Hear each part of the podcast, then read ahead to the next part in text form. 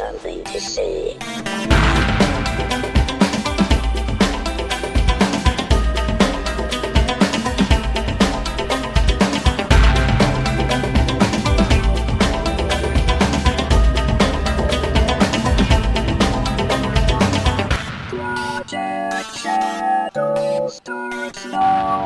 Hello, everybody. How y'all doing today? My name's Charlie. You might know me better as sci-fi fantasy writer C.E. Dorset, and that will actually mean a lot more to you if you know you're listening to this episode because it's Fiction Friday. Fiction Friday is the day that I like to kind of talk about what's going on in my writing, as well as you know mainly the process, less than you know the actual book stuff. So yeah anxiety. Anxiety is an issue for me, and it's a strange one in that I'm not anxious to write. Like, I don't sit down and look at a blank screen and go, oh my goodness, I need to make sure all the words are perfect, and if the words aren't perfect, then I shouldn't be writing them and all that. That that's that's not actually the problem that I have when it comes to writing. And I have a feeling that for some of you out there, that's not the problem that you have either. See, my real problem is that I live in the heartland of America, which it likes to call itself all the time. Heartland everything. In fact, my husband is now the Heartland food and wine expert for a local TV station, KFVS 12. I'm very proud of him for that. But yeah, Heartland. And it's kind of a conservative place to live and I live here because of family and obligation and all that, you know, the, the regular stuff. But yeah, it's not comfortable being, you know, the leftist, queer, gender fluid, trans person that I am. It's not exactly the most comfortable place to live. And I think that's true pretty much in the country in general. And so th- there's kind of a general background noise in my life of anxiety because I'm trying to keep up with what's going on to the best of my ability, and often that is a mistake. And I haven't quite found the middle ground there.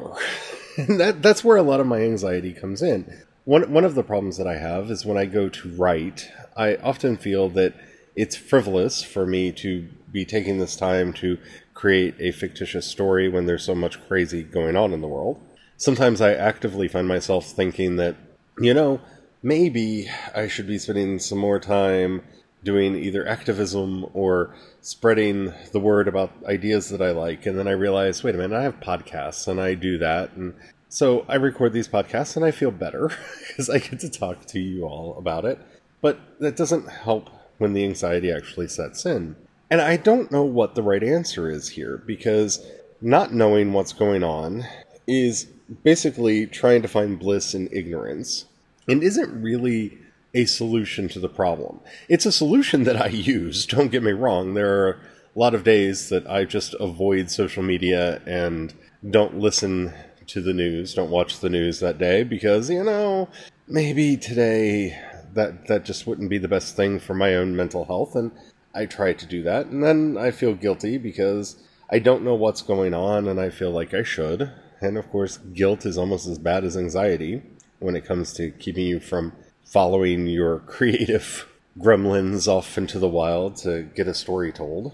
One thing that I have found that does help is meditation, and I really feel like for anybody out there who's taking partaking in any kind of a creative venture, you, you should try meditating. And I've thought about this for different reasons. And Questlove has a wonderful book out on creativity, wonderfully titled Creative Quest. And I recommend it if Questlove is someone you enjoy.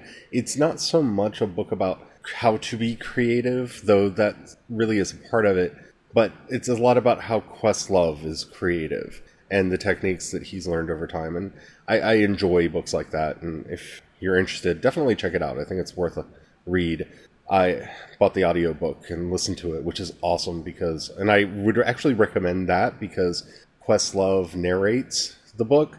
And when he talks about music, because he owns the copyright to a lot of the music that he's talking about, those songs are included in there so you get to hear what he's talking about in real time. You don't have to like find the tracks and listen to them on your own, which is really helpful. But he spends a lot of time in the book talking about meditation and its value for creativity. And he's right. One of the things that we often get confused about is how much having that blank slate is important to the creative process. Now, I've done podcast episodes in the past talking about how to fill ourselves up, and I, I, think there's a certain degree of that that has to happen. Like, we have to keep putting input into the system, or output does become difficult. But as far as the input that we're putting into the system goes, it has to be processed. And when the mind is chattering, as it is wont to do, it's very difficult for us to process that information and have it come back out in any proper, good, or interesting way. And this is one of the things that meditation I think is very good for. Uh, I practice many forms of meditation. One that I've been doing lately, and this is not sponsored. They've given me no money to promote them, but I, I am a subscriber to the head, to the Headspace app, which I believe is available for both iOS and Android. And they have meditative courses that you can go through where each day it's a different lesson on a particular topic.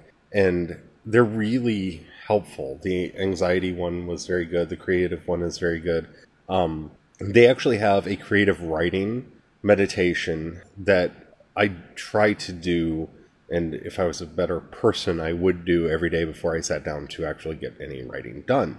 And it's a, it's very helpful. It's a visualization, and yeah, I've done it enough that I could probably do it without hearing the voice prompts. But there's something about allow that surrendering and allowing myself to just follow the prompts and not having to think that lets me personally kind of check out more and get more out of the meditation than when I just try to do it myself. I'm a big fan of guided meditations and visualization. But depend no, no matter what your style of meditation, they, they, it's a really good app and they do daily meditations on different subjects and stuff. It's it's very good. It's non-denominational in that you know he's not pushing a Buddhist Christian or any other particular idea. He's all about mindfulness.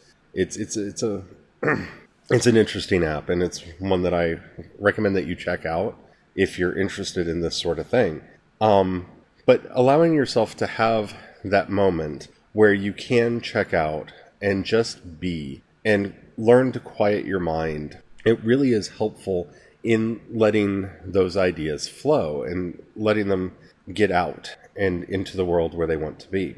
It does also help with anxiety because and this is where I am going to be a little metaphysical for a moment. I really do be- believe that our natural state is one of joy. It is one of bliss. And this is something that I've come to experience through meditation in that when I take the time to actually do it and just let go of everything, I, I do find that kind of calm happiness that everything else was cluttering up. And there are probably a lot of different reasons for that, and we could talk ad nauseum about studies and whatnot. The one thing that we can say for sure is that science is very clear that mindfulness meditation is good for us. It helps with our blood pressure and heart rate and does help combat anxiety and depression and things like that.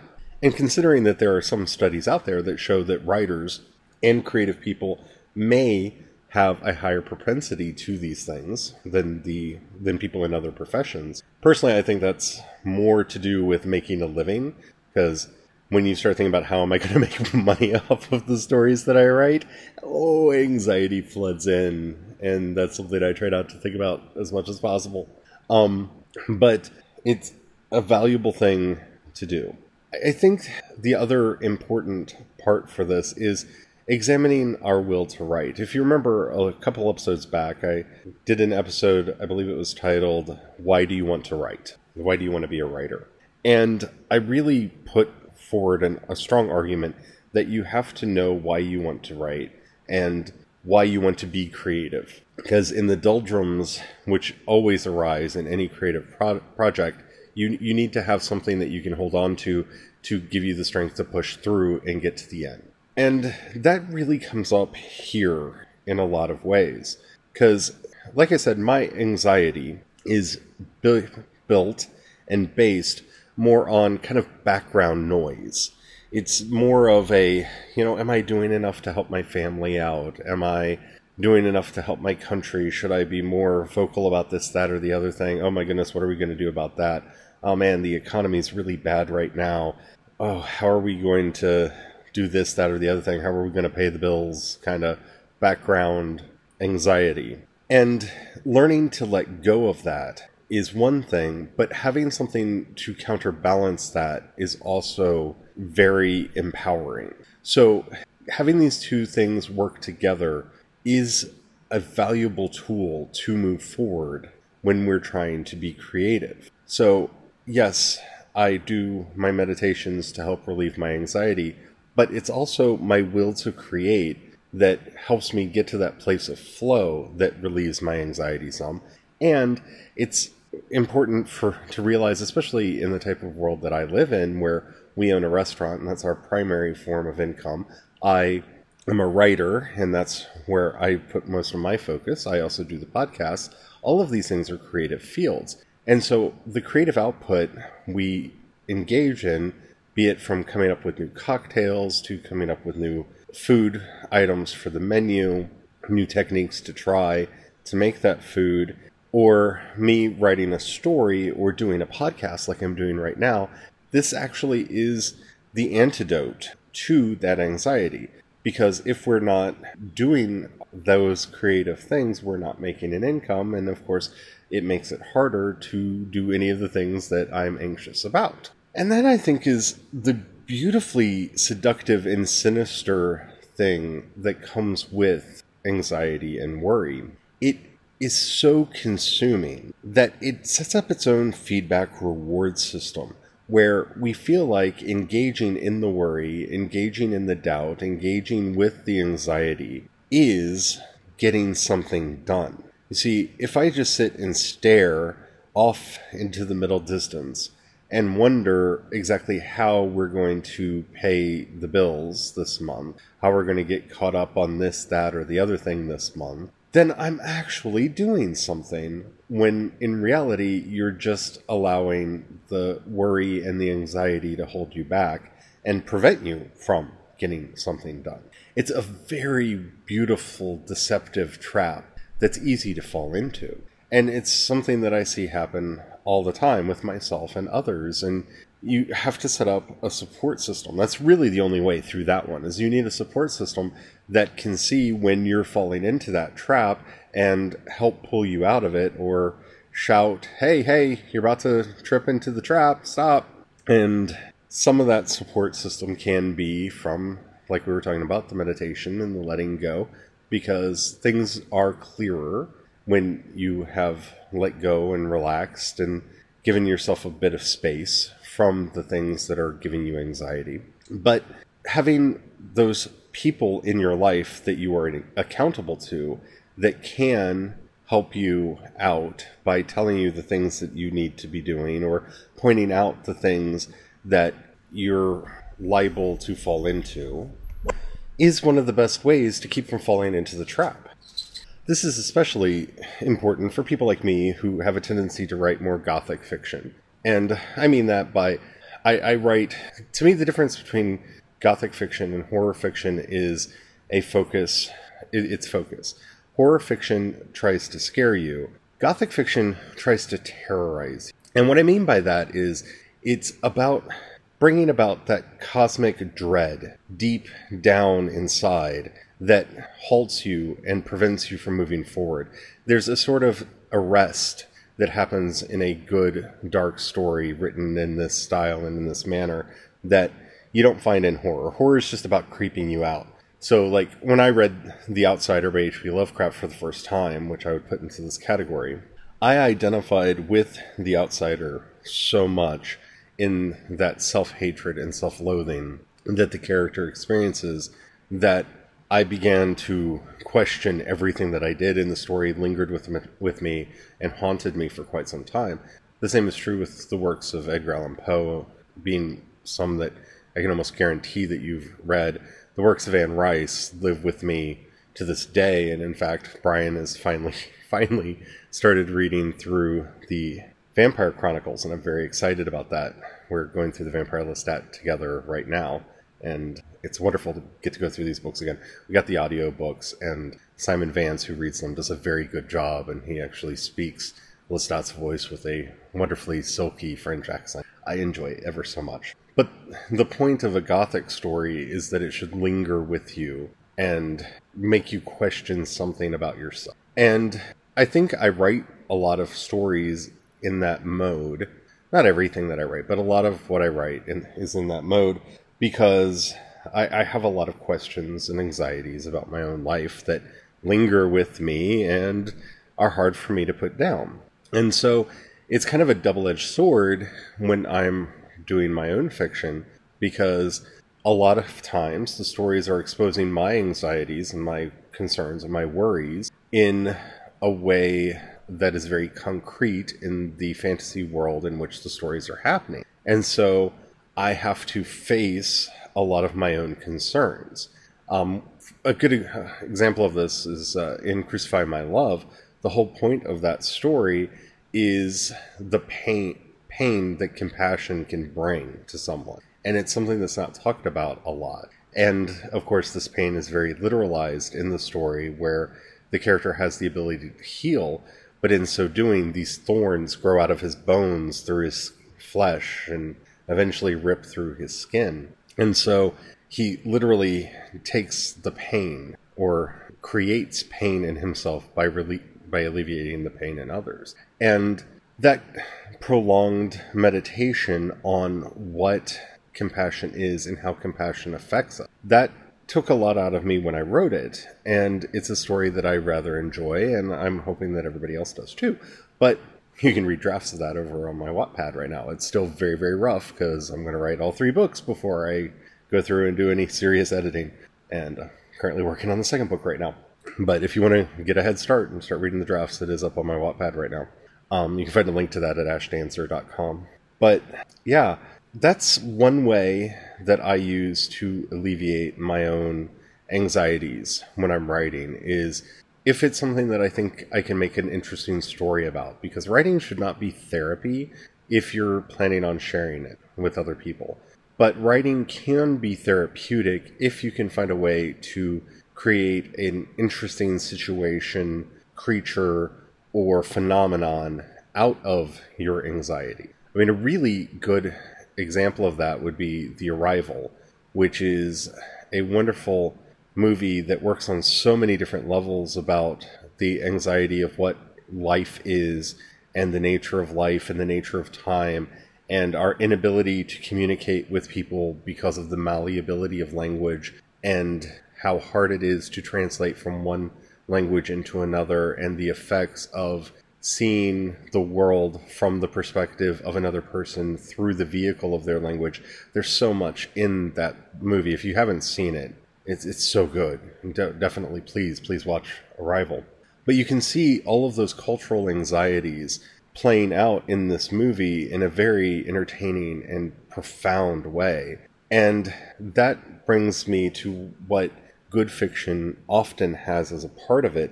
And that's not necessarily a therapeutic value, but a cathartic value, where it takes some emotion and heightens it to the point where the audience can discover release, where it builds up and builds up, and then it's allowed to just kind of be free and let go, and you can move on. And some of the best fiction does this this was an almost essential component in Greek tragedies, which is where you may have heard the term before. If you remember back to your high school days, you may still be in high school, where you studied Greek tragedies.